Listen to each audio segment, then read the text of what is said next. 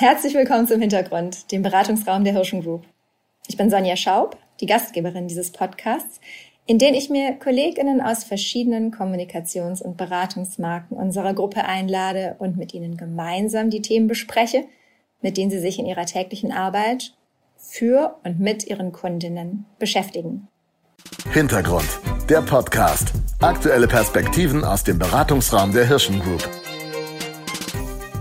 Ich freue mich diesen Monat, Tore Jung zu Gast zu haben, Gründer und Geschäftsführer von Freunde des Hauses. In drei Folgen sprechen wir über Identität, über Markenidentität. Dabei geht es um die Suche nach der Identität, aber auch darum, wie Identität sichtbar wird. Und dieser Podcast heißt schließlich Beratungsraum. Abschließend werfen wir noch einen Blick auf verschiedene strategische Methoden, die in diesem Zusammenhang nützlich sind oder sein können. Hallo Tore, schön, dass du da bist. Hallo Sonja, ich freue mich auch. Tore, sag doch mal, wer bist du? Mein Titel hast du ja schon genannt. Im Grunde genommen ist damit das Uninteressante ja auch schon gesagt. Ähm, als Person bin ich, glaube ich, jemand, der wahnsinnig neugierig ist. Insofern hier seinen Traumjob gefunden hat. Ähm, der gerne Knoten poolt, Probleme löst und ähm, sich einfach gerne weiterentwickelt. Hm. Erkenne dich selbst. Das ist einer der bekanntesten Sätze der Philosophie und hat vom Apollon-Tempel in Delphi bis hier zu uns in den Podcast geschafft. und äh, so wie du dich beschreibst, klingt das so, als hättest du dich schon ganz gut selbst erkannt.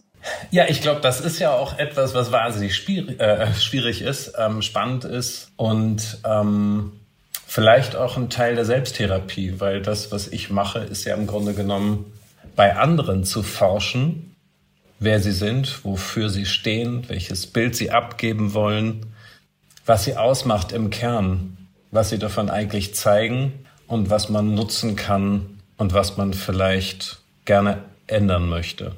Das ist wahnsinnig spannend. Und ich mache das gerne bei anderen. Und da schwappt natürlich immer auch so ein bisschen Nachdenkstoff auch wieder zurück, weil die meiste Inspiration kommt aus diesen Gesprächen. Das ist keine Einbahnstraße, das ist ja das ist ein Dialog. Das heißt, ich ziehe aus solchen Gesprächen auch wahnsinnig viel raus. Und ähm, aus diesen Fragen ergeben sich Sachen, über die ich auch nachdenke. Und ähm, insofern vielleicht auch ein bisschen Selbsterkenntnis in dieser Selbsttherapie, in diesem Selbsttherapie ähm, dann, äh, dann auch entsteht. Warum ist das wichtig? Wieso ist es wichtig, sich selbst zu erkennen? Ja, ich glaube, dass wir mehr denn je ein wahres Bild von uns zeichnen müssen, ein wahres Bild abgeben müssen, um andere Menschen überhaupt emotional zu berühren. Ich glaube, dass Menschen sofort kapieren, ob jemand wahr spricht oder irgendeinen Text auswendig gelernt hat und den wiedergibt. Und ich glaube, dieses Wahrsprechen, das in dem Moment die richtigen Sachen sagen, ähm, Sympathien auslösen, Emotionen auslösen, das passiert nur, wenn, wenn man irgendwo den Gleichklang gefunden hat, indem man wirklich den Überzeugungen und Werten folgt. Und dann folgt die Sprache eigentlich nur dem, was einen innerlich strukturiert. Und wenn man das gefunden hat, dann ist es, glaube ich, kraftvoll. Und ich glaube, das ist bei Marken ganz genau genauso. Also viele Marken erzählen Geschichten und die sind manchmal nicht kongruent, manchmal nicht kraftvoll, weil die vielleicht nicht exakt aus dem Herzen herauskommen, exakt aus so einem inneren Schwung und Antrieb kommen. Das ist dann vielleicht nur übergestülpt. Das ist dann vielleicht nur oberflächlich. Und das merkt man instinktiv, auch wenn man es nicht beschreiben kann. Man fühlt das irgendwie. Und dieser Gefühlsraum, das ist eben das Spannende, den zu erreichen. Nicht nur, nicht nur das, was man mit dem Kopf erkennt, also was, was man versteht, sondern das, was man fühlt. Da, da will ich eigentlich rein. Ich will emotionales Involvement, weil nur durch emotionales Involvement schafft man es auch, Menschen zu bewegen. Und darum geht es jetzt letztendlich, ähm, dass wir versuchen, das machen wir bei Freunde des Hauses, wir versuchen, die Beziehung von einer Marke zu den Menschen zu verändern, zu bewegen. Das heißt, die Grundlage ist Authentizität. Das heißt, wenn man sich nicht selbst erkennt, kann man nicht authentisch sein, nicht authentisch kommunizieren. Als Mensch nicht und als Marke nicht. Ja, dann gehen wir mal aus der, aus der Selbsterkenntnis ein bisschen raus. Weil das, das, das ist tatsächlich eine philosophische Frage. Aber das Erkennen eines anderen und jemanden gegenüber zu haben, der sich erkannt hat, das ist ja eigentlich das, was begehrlich ist. Wenn du jemandem gegenüber sitzt, der in sich ruht, der, der sich akzeptiert, der sich erkannt hat, dann hast du irgendwie das Gefühl, er ist echt ein geiler Typ. Auf einmal ist alles egal. Es ist egal, ob der perfekte Symmetrie in den Augen hat, ob die Zähne gerade stehen, ob die Haare da sind oder nicht, ob, es ist egal, weil der Typ in sich ruht und weiß, wofür er steht und welches Bild er abgeben möchte. Diese Ruhe, ja, jetzt bin ich doch wieder bei der Selbsterkenntnis, ne? aber, aber ähm, wenn wir über Marken sprechen, erleben wir das eben ganz oft, dass die sich nicht selbst erkannt haben, dass die Hilfe brauchen, um sich selber zu sehen, so wie sie wirklich sind und nicht so, wie sie eigentlich sein möchten. Und das ist spannend, also die, die Hilfe zu leisten, ähm, irgendwo so tief zu graben, so gut zu verstehen, wofür jemand steht, die Menschen, die diese Marke prägen, dass man mit irgendwas herauskommt und sagt, so, das ist es eigentlich. Und dann sagen die Leute, ja, stimmt, Stimmt, das haben wir so nie, das haben wir so nie gesagt, das haben wir nie formuliert, aber, aber du hast recht. Es fühlt sich gerade total richtig an. Und dann ist es so eine Welle und die geht durch den Raum und das ist nicht nur einer, der das sagt, es ist nicht der Chef, der es sagt oder vielleicht auch gerade mal gar nicht der Chef. Also der, die, die Arbeitsebene, so wie das ja in den Konzernen meist noch ist, die, die Trennung von Arbeiten und Chef sein. Ähm, nein, dann ist in so einem Raum auf einmal so wie so eine Druckwelle, es geht durch alle durch und auf einmal fühlen das alle. Und das ist eigentlich das, wonach wir suchen. Dieses, dieser, dieser Gleichklang. Also dieses, dieses Herz, was dann doch in einer geprägten Kultur gleich schlägt, gleich empfindet. Und das müssen wir, das müssen wir finden, diesen Kern, so dass wir diesen Gleichklang hinkriegen. Und dann hat man vielleicht geholfen, den ersten Schritt zur Selbsterkenntnis und auch zur eigenen Stärke zu finden. Weil dieser Gleichklang ist am Ende die Stärke. Also das, das, was innerlich alle fühlen, warum es sich lohnt, für eine Marke, für ein Unternehmen zu arbeiten. Wenn das alle wissen und wenn, wenn die daraus ihre Kraft ziehen, ähm, dann ist das etwas sehr, sehr Kraftvolles und das muss dann eigentlich nur noch nach draußen getragen werden. Also liegt, denn, wenn du so willst, liegt die, der Kern unserer Arbeit als Kommunikationsagentur oder Markenagentur liegt eigentlich darin, diesen Kern zu finden. Also so gut zu verstehen, dass ich weiß, was so glaubhaft und so wahr ist über dieses Unternehmen, dass ich das nach draußen trage und dann vielleicht nur noch mit ein paar kreativen Schönheiten versehe, aber im Grunde genommen den Kern lasse und dann einfach nach draußen trage und das umsetze. Ja, also eigentlich ist der Kern unserer Arbeit verstehen.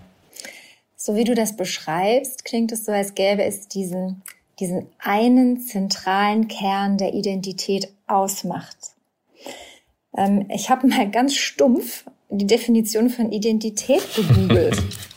Und okay. Wikipedia sagt, und das ist ein Wort, und das mag ich tatsächlich sehr, Identität ist die Gesamtheit der Eigentümlichkeiten, die eine Entität, einen Gegenstand oder ein Objekt kennzeichnen und als Individuum von anderen unterscheiden. Also eine Gesamtheit von Eigentümlichkeiten. Ja, sind zu eigen und aber irgendwie klingt es auch ein bisschen schräg. Ich mag das Wort. Das, das an sich ist das so ähm, zu lesen, bestätigt ja genau das, was du gesagt hast.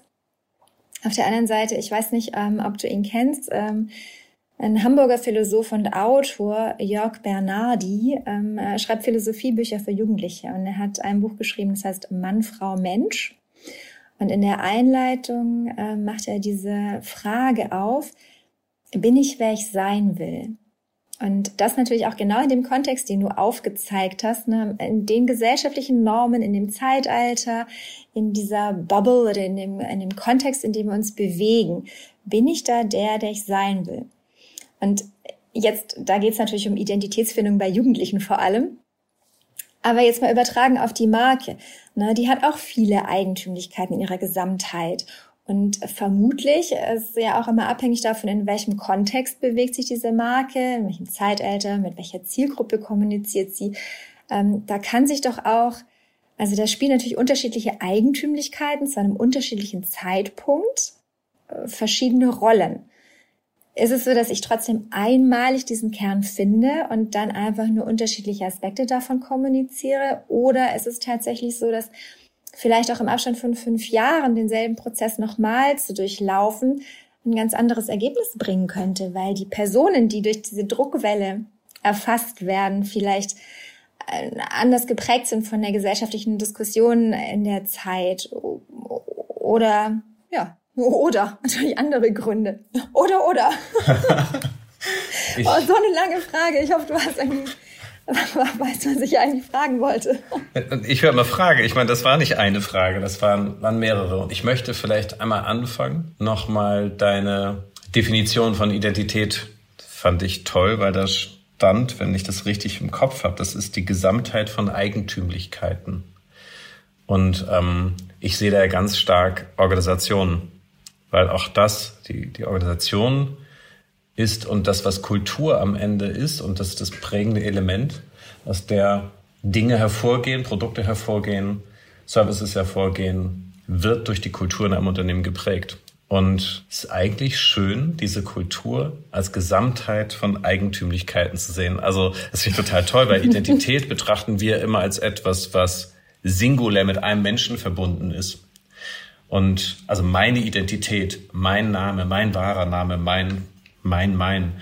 Und darum geht's nach dieser Definition nicht nur, sondern sie schließt ein, dass auch eine Gruppe eine Identität hat. Also die, die Gesamtheit von Eigentümlichkeiten wenn man das mal nicht als Charakterwesensmerkmale sieht, sondern als verschiedene Menschen, die in einer Organisation, in einer Kultur arbeiten, dann finde ich das total schön. Und auch das ist dann Identität, die Identität, die ein Unternehmen unterscheidet von allen anderen, wie in einer Zebraherde, wo man auf den ersten Blick denkt, so, okay, alle gleich. Du sagst, nee, nee, die sind schon alle unterschiedlich. Und jeder hat sein eigenes Profil, jeder hat sein, seine ganz eigene Konstellation von gelebten Werten und der Haltung dahinter. Und das ist halt wahnsinnig spannend und es ist wahnsinnig schön. Und ähm, das sollte uns auch die Angst nehmen, dass wir, die uns manchmal befällt, wenn wir denken so, oh Gott, wir machen ja genau das gleiche wie die Konkurrenz. Was unterscheidet uns denn eigentlich? Und dann fängt man also hektisch zu werden und sagt so, scheiße, gar kein Unterschied. Es ist wahnsinnig viel Unterschied liegt darin, wie man das macht. Warum arbeiten die Mitarbeiter bei mir und äh, mit welcher Energie stellen wir Produkte her? Und am Ende kann eben auch Kommunikation dazu beitragen, das eine oder andere zu verstärken und sich darin dann doch eben zu unterscheiden in der Identität. Vielleicht nicht im Produkt, vielleicht nicht im Joghurt, ja, vielleicht ist das relativ ähnlich, aber in der Art, wie ich Joghurt produziere, ändert sich vielleicht auch schon mein Blick auf das Design, das ich auf diesen Joghurt drauf tue. Und dann schreit er mich vielleicht nicht an. Vielleicht ist es mir dann wichtig, eher grün als rot zu benutzen. Vielleicht ist mir wichtig, irgendwie eher eine schmale Type als eine fette Type zu nehmen. Und da merken wir schon, wie wahnsinnig facettenreich Identität sich auch in der Gestaltung ausprägen kann. Und insofern ist die Gestaltung dann eigentlich der Spiegel der Identität. Man könnte ja sagen, auch ein Zebra ist gestaltet. ja, also ein Zebra ist unterschiedlich. Ja, und die Mama erkennt ihr Kind unter Tausenden wieder, obwohl die erstmal für uns jetzt alle gleich aussehen würden. So, und das ist bei der Gestaltung genauso. Wir müssen halt rausfinden, welche Identität steckt in dem Tier drin und was bringen wir denn davon nach draußen. Gestaltgebung ist ja der Schwerpunkt, äh, bei dem wir uns ähm, im zweiten Teil unseres Gesprächs mhm. unterhalten wollen. Jetzt wollte ich aber trotzdem nochmal diese Frage stellen. Wenn das so ist, kann dann eine Markenidentität heute sich anders darstellen, anders sein als in fünf Jahren, wenn die Mitarbeitenden im Unternehmen sich verändert haben, wenn der soziale Diskurs mhm. in der Gesellschaft sich verändert mhm. hat? Verstehe. Also Gegenfrage, bist du heute die gleiche, die du vor fünf Jahren warst? Ja, es ist spannend. Ne? Wie viel von uns ist so sehr Kern, dass er uns unser ganzes Leben lang ausmacht? Also was ist so dieses ganz tiefe Wesen, was sich nicht ändert, wo Schulfreunde und Kindergartenfreunde immer noch sagen, ja, ja, du bist du. Und was sind diese den Trends angepassten Veränderungen? Sei es nun Frisur oder Hobbys oder Lebensgewohnheiten. Ist das so auf Marken übertragbar? ja, zu 100 Prozent. Weil das, das ist doch eine schöne Antwort. Es gibt also einen Kern, der ist unverrückbar. Das ist die, das sind die, das sind die Werte, die ein Unternehmen ausmachen. Das ist die Haltung, die dahinter steckt. Und die ist, glaube ich, die steht. die steht eigentlich, die sollte, die sollte, sollte auch jedem Orientierung geben. Haltung und Werte ist das, woran sich Menschen orientieren können. Das ist das Identitätsgebende. Also man könnte ja auch sagen, Identität schlummert in dir, aber deine Aktionen zeigen deine Identität. Also die Werte, die in dir sind, kommen durch die, durch die Haltung, die du zu bestimmten Themen äußerst oder vielleicht die Aktion, die du dann vollziehst, äußern sich die Werte in der Außenwelt. Das heißt, Haltung und Werte sind der Kern. Nee, eigentlich, ist, eigentlich sind die Werte der Kern. Die Haltung ist die nächste Zwiebelschicht. Und dann treffen wir auf äußere Umflüsse. Das heißt, wenn, wenn jetzt, wie gehen wir in einer Krise um? Du bist nämlich als Unternehmen bist du ganz anders unterwegs, wenn du in einer Krise steckst oder eine Krise dich von außen anfällt oder wenn alles gerade total geil läuft. Wenn wir als Fleischproduzenten auf einmal merken, was ist eigentlich, wenn die Ernährungsgewohnheiten sich umstellen?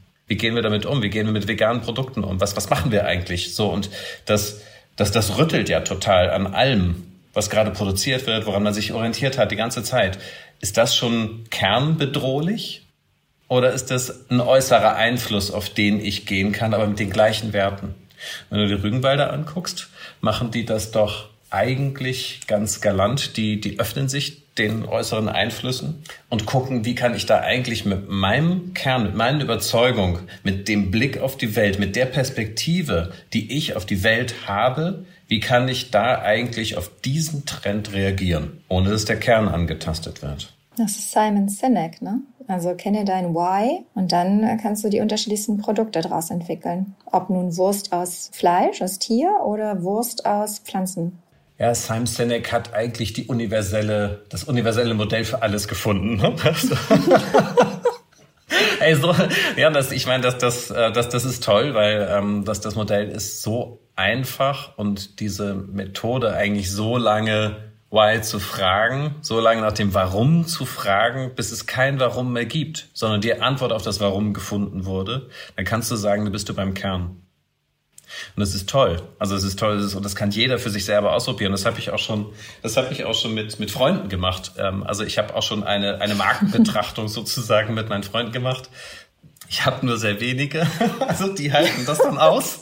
Vorher oder und, äh, nein, also ich will das gar nicht. Also ich, ich glaube, dass, ähm, dass das Schöne ja ohnehin ist, wenn man versucht, ein bisschen spielerisch auch Grenzen zu verschieben. Wenn man Marken nicht als ein Metawesen betrachtet, sondern auch als Mensch betrachtet. Also das ist zumindest auch unser Angang, dass wir sagen, Marken sind eigentlich auch nur Menschen. Die werden von Menschen gestaltet, und zwar von dem Unternehmen selber, aber auch von den Konsumenten. Weil mit jedem Tweet, mit jedem Post, mit allem, was die im Social machen, mit der Marke gestalten sie die Marke mit. Das ist aber so ein Irrglaube, dass ein Unternehmen wirklich selber die Markenhoheit in der Hand hat. Das ist Quatsch. Marke ist das, was zwischen Konsument und Unternehmen passiert. Und deshalb ist es, glaube ich, auch nochmal umso wichtiger, wirklich ehrlich zu sein, wirklich glaubhaft zu sein, wirklich authentisch zu sein. Weil nur dann hast du auch wirklich die Chance, dass das gespiegelt wird von den Konsumenten da draußen, die ja weit entfernt davon sind, blöd zu sein. Die sind ja eigentlich komplett ausgebildet. Die wissen ja ganz genau, wo der Hase längs läuft und können das viel besser artikulieren. Gefühlt hat man das früher auch schon, wenn man verarscht wurde. Heute können die Leute es viel besser artikulieren und Sie tun es auch und sie haben die Kanäle dafür. Also es zwingt, und es ist toll an der Zeit, in der wir gerade sind, es zwingt Marken dazu, ein bisschen substanzieller zu reden, zu argumentieren und zu kommunizieren als früher. Das heißt zusammengefasst, die Kenntnis der eigenen Identität ist die Voraussetzung für Erfolg. Mhm. Ähm, ich glaube, Erfolg geht auch anders wenn du irgendwo irgendwelche Systeme, Tipps neu erfindest, irgendwie irgendwas, dass das so spannend und so neu ist, ähm, weiß ich gar nicht, ob man sich dort schon Identitätsfragen stellt, sondern machst du einfach. Ja, du kommst mit irgendwas raus und fängst an und so, wow, und alles funktioniert und alle wollen das haben und du hast ja diesen Hotdog mit dieser Magic Sauce irgendwie und alle wollen diesen Hotdog haben und da hast du ja keine Fragen gestellt irgendwie, ähm, okay, was ist meine Identität und wie bringe ich die nach vorne, sondern du machst es einfach aus deiner Leidenschaft heraus. Und vielleicht ist das auch nochmal spannend, wenn, wenn, es, wenn du in die Startups reinguckst und diese wahnsinnige Energie, in der jetzt mal keiner nach Work-Life-Balance fragt, ne? Weil darum geht's gerade gar nicht. Du, das, das ähm, ist ja ohnehin ein Quatsch, Work-Life-Balance, als wenn man das trennen könnte, arbeiten und leben. Irgendwas. Also ich glaube, dass, äh, dass wir, wenn wir in diesen Startups reingucken, mit der Energie, mit der die Leute arbeiten, um etwas in die Welt zu bringen, da ist die eigentliche Entstehung eines Kerns noch nicht genau zu wissen, was man da eigentlich macht, nur so ein Gefühl zu haben, ich will das rausbringen. Ich möchte das machen, weil das, das aus mir herauskommt. Das ist ein schöpferischer Akt. Und im Grunde genommen machen wir, wenn wir auf Marken gucken, die dann vielleicht auch schon ein paar Jahrzehnte auf dem Buckel haben, eigentlich suchen wir nach diesem ursprünglichen schöpferischen Gedanken, der als DNA, der als Magie in diesem Unternehmen eigentlich ursprünglich ist und ursächlich ist und eigentlich auch nie verloren geht. Aber ist das nicht dann zwingende Voraussetzung, vor allem für Startups? Ich meine, wenn du jetzt nicht wirklich, wirklich gerade ganz krass nötig den Job brauchst, ähm, und wir bewegen uns ja zunehmend in so eine Arbeitnehmerwelt hinein, die Begeisterung, die so ein, ein, ein Gründender für sein Projekt und seine, sein Produkt hat, die muss sich ja schon auch übertragen auf das Team, das dabei ist. Ansonsten ähm, ziehen die ja nicht mit in dieser Ident äh, Intensität. Das heißt, da muss ja schon was Authentisches sein und da muss ja Identität dann auch Total. schon vorhanden sein, also schon von Anfang an. Ja, aber Identität auch ist ja bei nichts. Currywurst. Absolut, aber das, das ist ja mein Thema. Identität ist ja nichts, was du am Reißbrett planst. Identität ist da. Jeder hat eine Identität. Ob sie einem gefällt oder nicht, aber auch jede Marke hat eine Identität. Das ist nichts, was wir planen. Wir versuchen das nur rauszufinden und dann nach draußen zu bringen. Und das hast du schön beschrieben. Wenn, wenn in einem Startup Menschen dabei sind, wenn in einer Agenturgründung, das kennt man ja, wenn man, wenn man anfängt irgendwie und diese zehn Leute einfach nur durchdrehen und kreischen, weil alles einfach gerade so in die richtige Richtung läuft, weil man, äh, weil man Erfolge feiert, weil man beieinander ist, weil man auf die Fresse fällt und gemeinsam aufsteht, dem anderen noch hilft, weil man alles miteinander mitkriegt, ist man so dicht dran an dieser Identität. Und das ist das Schöne ja auch an dieser Energie, die alle nach vorne treibt. Alle glauben an das Gleiche ohne es aufschreiben zu müssen, weil sie das spüren, weil alle das spüren, weil alle das Gleiche machen, weil es klein ist, weil alle noch in diesem Kern drin sind. Und die Schwierigkeit ist, wenn Jahre dazukommen, wenn, wenn mehr Menschen dazukommen, mehr Kultur dazukommt, unterschiedliche Kulturen dazukommen, dann fängt man auf einmal an aufzuschreiben, wofür stehen wir, wer sind wir. Und dann versuchen wir zu erklären, was eigentlich fast unerklärlich ist wenn man das erleben muss, wenn man das fühlen muss. Und wir versuchen also uns durch Sprache anzunähern. Und das ist, ähm, das ist sehr schwierig. Das heißt, was ihr macht, und das hattest du vorhin eigentlich schon mal gesagt, mhm. aber ich, ich hole es jetzt trotzdem noch mal vor. Was ihr macht, ist nicht einfach nur diesen üblichen Markenfindungsprozess, ne, Markenkern definieren, Ableitungen, sondern eigentlich bist du so ein, du bist so ein Junkie, der diesen Moment, diese Startup-Mentalität immer wieder haben will, was du selber erlebt hast bei der Gründung deiner Agentur. Du gräbst in den Organisationen so lange, bis du diesen Moment hast, den du vorhin beschrieben hast, dass in so einem Raum alle sitzen und diese Druckwelle einmal durchgeht und alle für einen Moment wenigstens dieses Gefühl von Start-up-Wahnsinn haben. Oder? ähm, ja, ich, ich, ich klebe doch an Junkie. Ich weiß gar nicht, ob ich danach noch weiter zugehört habe. also es ist. Du willst es, dieses Gefühl immer wieder, diese Begeisterung, die sich entfacht, wenn man das gefunden hat, was was den was den gemeinsamen Kern bildet und der dann von dem da wie so ein Energiezentrum dann ausstrahlt. Also was was einen da schon vielleicht nicht abhängig macht, aber was einen immer wieder antreibt, das ist dieser Moment, wenn Menschen Kunden wirklich so einen Aha-Moment haben. Das ist das aller, Allerschönste. Wenn, wenn du mit irgendwas kommst aus dem Keller, aus den Katakomben und es ist gerade egal, ob du ähm, überall Dreck irgendwie an dir hast und so weiter, du kommst und sagst, ich hab was. Und die Leute da drauf gucken und sagen, ah, das stimmt, das ist toll. Und spreche ich von Dreck und Katakomben. So schlimm ist es ja gar nicht, weil das liegt immer in den Menschen. Das liegt nicht in irgendwelchen Archiven, sondern das ist gespeichert in den Menschen und meistens können die es nicht artikulieren von sich alleine heraus. Das heißt, wir tauchen ab in, in die Emotionssysteme und wir versuchen über über diese Emotionslandkarte versuchen wir uns zu nähern und wir versuchen nach den Motiven, nach dem, was treibt, uns zu nähern und wir, ähm, wir machen das meistens sehr spielerisch. Also ich meine, das gibt es gibt Beratungsagenturen, die haben 150-seitige ähm, Dokumente, wie man sowas macht. Im Grunde genommen ist es aber es ist fast wie ein Kinderspiel. Man kann das alles auch ein bisschen einfacher angehen, ein bisschen kreativer, ein bisschen lustvoller, weil nur weil ich da mega doll Bock drauf habe, heißt noch lange nicht, dass alle anderen auch Bock drauf haben. Und äh, die, die meisten Marketingleute, aber vielleicht auch die C-Levels, die sind überhaupt nicht geübt im, im Loslassen. Weil du musst, wenn du, wenn du dich auf die, auf die Suche begibst, was, also auf, auf in, in deine Emotionsfelder rein, dann musst du von der Logik loslassen. Du musst anfangen zu spielen. Du musst, du musst dich frei machen von dem, was dich tagtäglich durchschüttelt, was, was die Zahlen sagen, was der Chef will, was, was das Headquarter will, was da vielleicht gerade nicht los, nicht richtig läuft irgendwie. Wir müssen also Wege finden, wie die Menschen wieder komplett frei sind und sich mit dem verbinden, warum sie eigentlich in diesem Unternehmen arbeiten, warum die dafür brennen. Und ähm, wir haben ja meistens das Glück, dass wenn Unternehmen Beratung suchen, dass die wirklich am Suchen sind, also dass da ein paar Suchende dabei sind.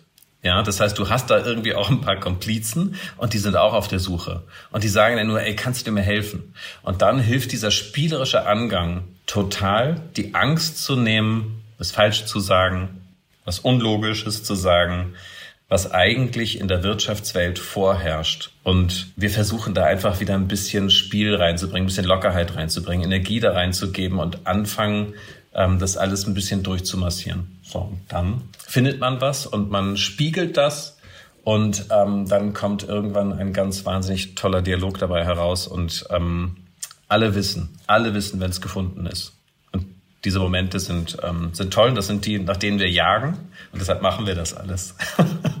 weil wir dann das allerbeste Feedback bekommen, weil wir dann das Gefühl haben, einen wertvollen Beitrag leisten zu können, etwas machen zu können, was kein anderer kann. Und ich meine, das ist ja, das ist ja, ist auch schon wieder sehr menschlich. Ne? Ich möchte, ich möchte besonders sein. Ich möchte etwas besonders gut können.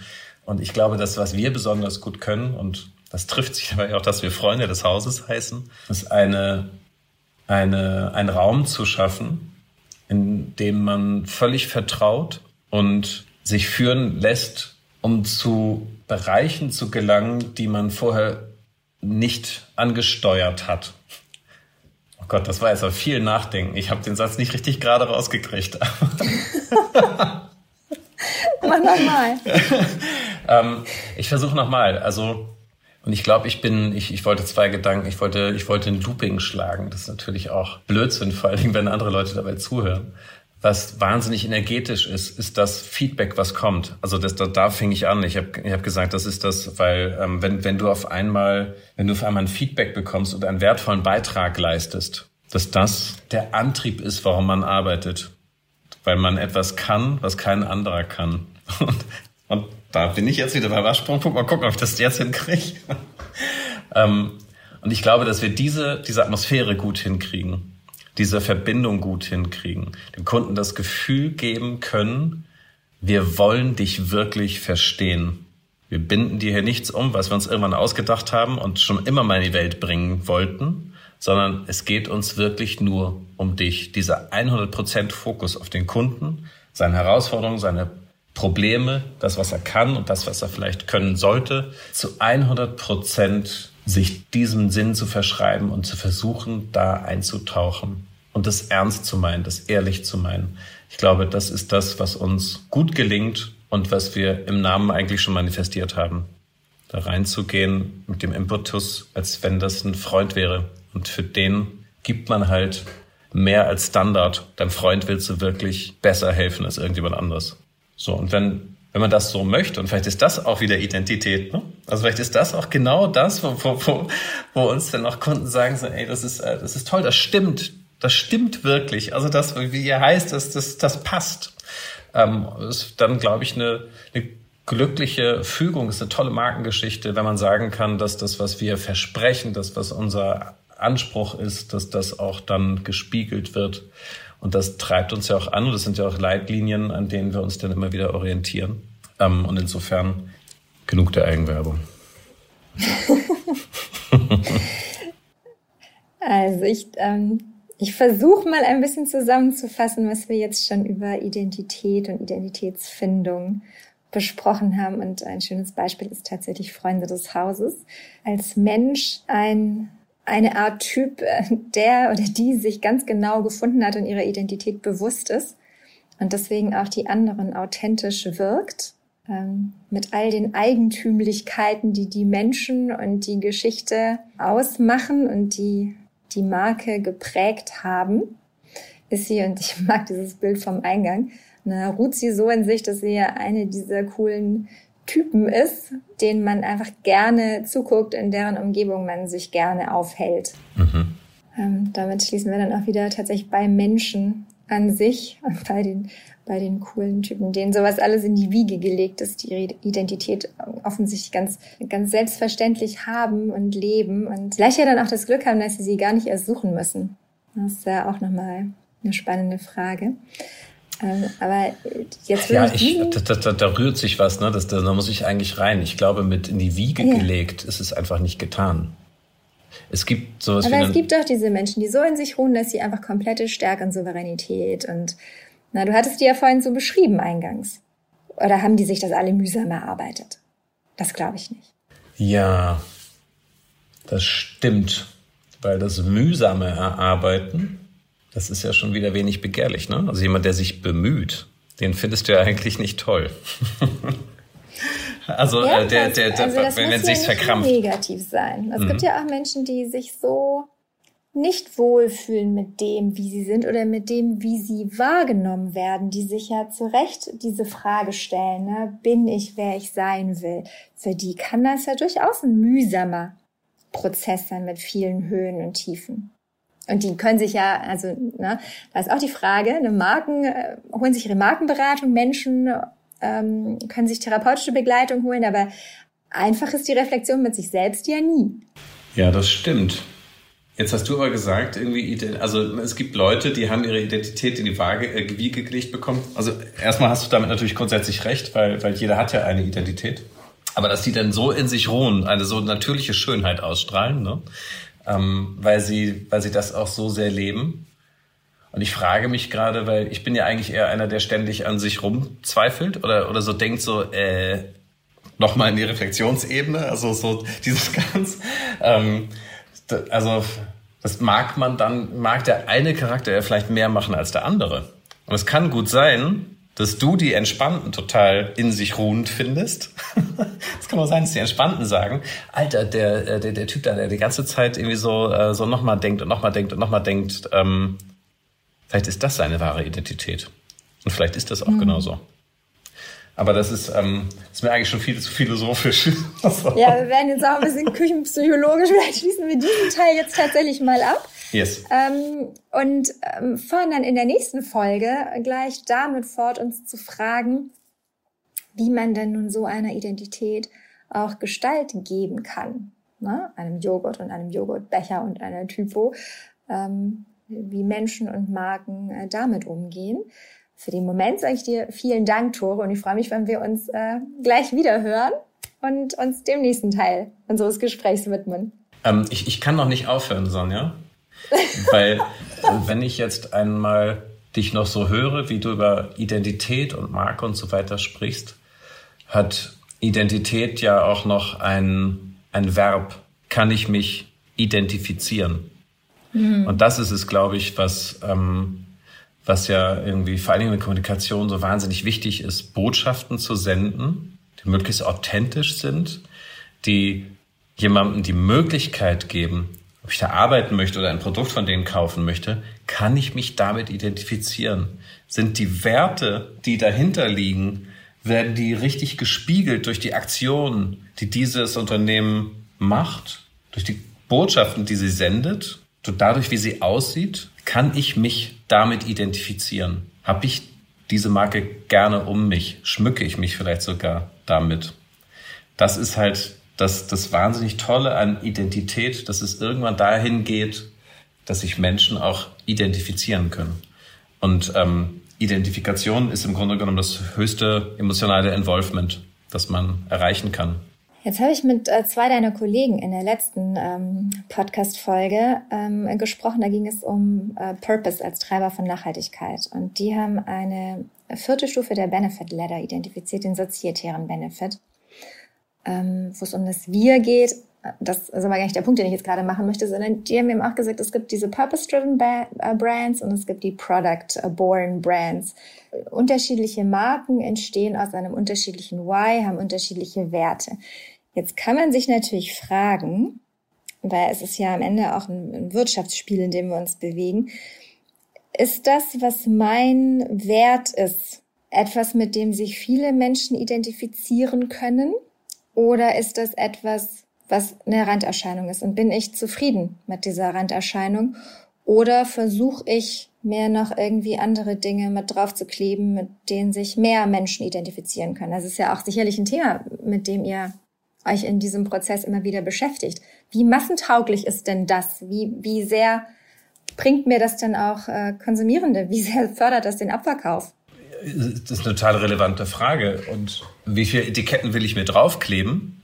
Und klebe ich mir die drauf, weil ich, ähm, weil ich mich so sehe, weil ich mich so erkenne, weil ich so sein möchte, weil es das Bild ist, was ich abgeben möchte, weil es wahr ist oder weil es gerade den Konsumenten gefällt? Wenn wir das machen, wenn wir den Konsumenten hinterherlaufen, dann haben wir als Marke verloren. Das dürfen wir also nicht machen. Es wird, ich meine, es passiert trotzdem ständig, ne? aber im Grunde genommen ist es ja nicht begehrlich. Begehrlich ist doch eine Haltung am Markt, die einen Unterschied macht. Guck dir Patagonia an. Wie haben die angefangen mit ähm, ähm, dass, dass man, dass man, dass das die Anzeigen geschaltet haben, dass man ähm, bitte keine Klamotten mehr von Patagonia kaufen sollte, die alten sind doch noch gut. Ey, bring die zu uns und wir haben so ein Reuse und dann backen wir das da drauf und auf einmal wird das ein Statement. Das ist eine Haltung, die vielleicht noch von einer Minderheit angesprochen wurde, weil das machen die ja nicht erst seit heute. Aber daran haben die geglaubt. Die haben wirklich daran geglaubt, dass sie weniger, dass es besser wäre, wenn sie weniger Klamotten verkaufen. Und damit haben die eine so starke Haltung gezeigt, dass sich da sehr, sehr viele Menschen mit identifizieren können. Und die haben die lebenslang am, am Hacken, wenn die keinen Scheiß bauen. Also wenn wir die nicht irgendwann doch wie Wolfskin irgendwie sich, ähm, sich opfern, den Markt wünschen. Und das finde ich doch sehr spannend. Also es gehört eine ganze Menge Mut dazu, für eine, eine Überzeugung zu haben und diese Überzeugung beim Großwerden durchzuhalten. Aber andersrum wird ja auch ein Schuh draus, ne? Also diese Haltung, die war früher eine Nischenhaltung. Heute ist es ähm, eine Haltung, die ja immer massentauglicher wird. Ne? Also ja. Wir wissen ja aus Befragungen, wie viele Konsumierende dass diese Haltung, Nachhaltigkeit jetzt mal im weitesten Sinne von mhm. Marken fordern. Das mhm. heißt, auch Massenmarken müssen sich mit dem Thema beschäftigen und müssen jetzt gucken, wie sie diesen Anspruch der Konsumierenden an das Produkt gerecht werden. Da kannst du natürlich erstmal die Produktfeatures ändern, aber ähm, wie du richtigerweise sagst, muss das ja dann von außen, also dann eben doch vom Kundenwunsch nach und nach auch in die Organisation sickern und dann dort ja auch Haltung werden. Was sicherlich aber auch dadurch geschieht, dass ja auch die Menschen, die dort arbeiten, Teil dieser großen Gemeinschaft sind, oder? Ich beantworte mir hier gerade die Fragen schon selber, Entschuldigung. Nee, wieso? Ist doch, äh, das ist doch entlastend. Ist doch schön.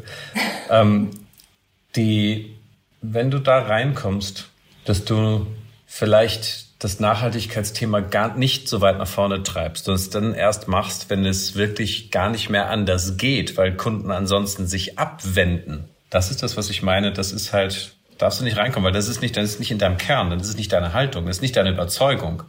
Dann ist deine Überzeugung, ich mache eigentlich alles so, wie die Kunden das haben wollen, weil ich so am meisten Marge mache. Gibt's ja, gibt's ja genug davon.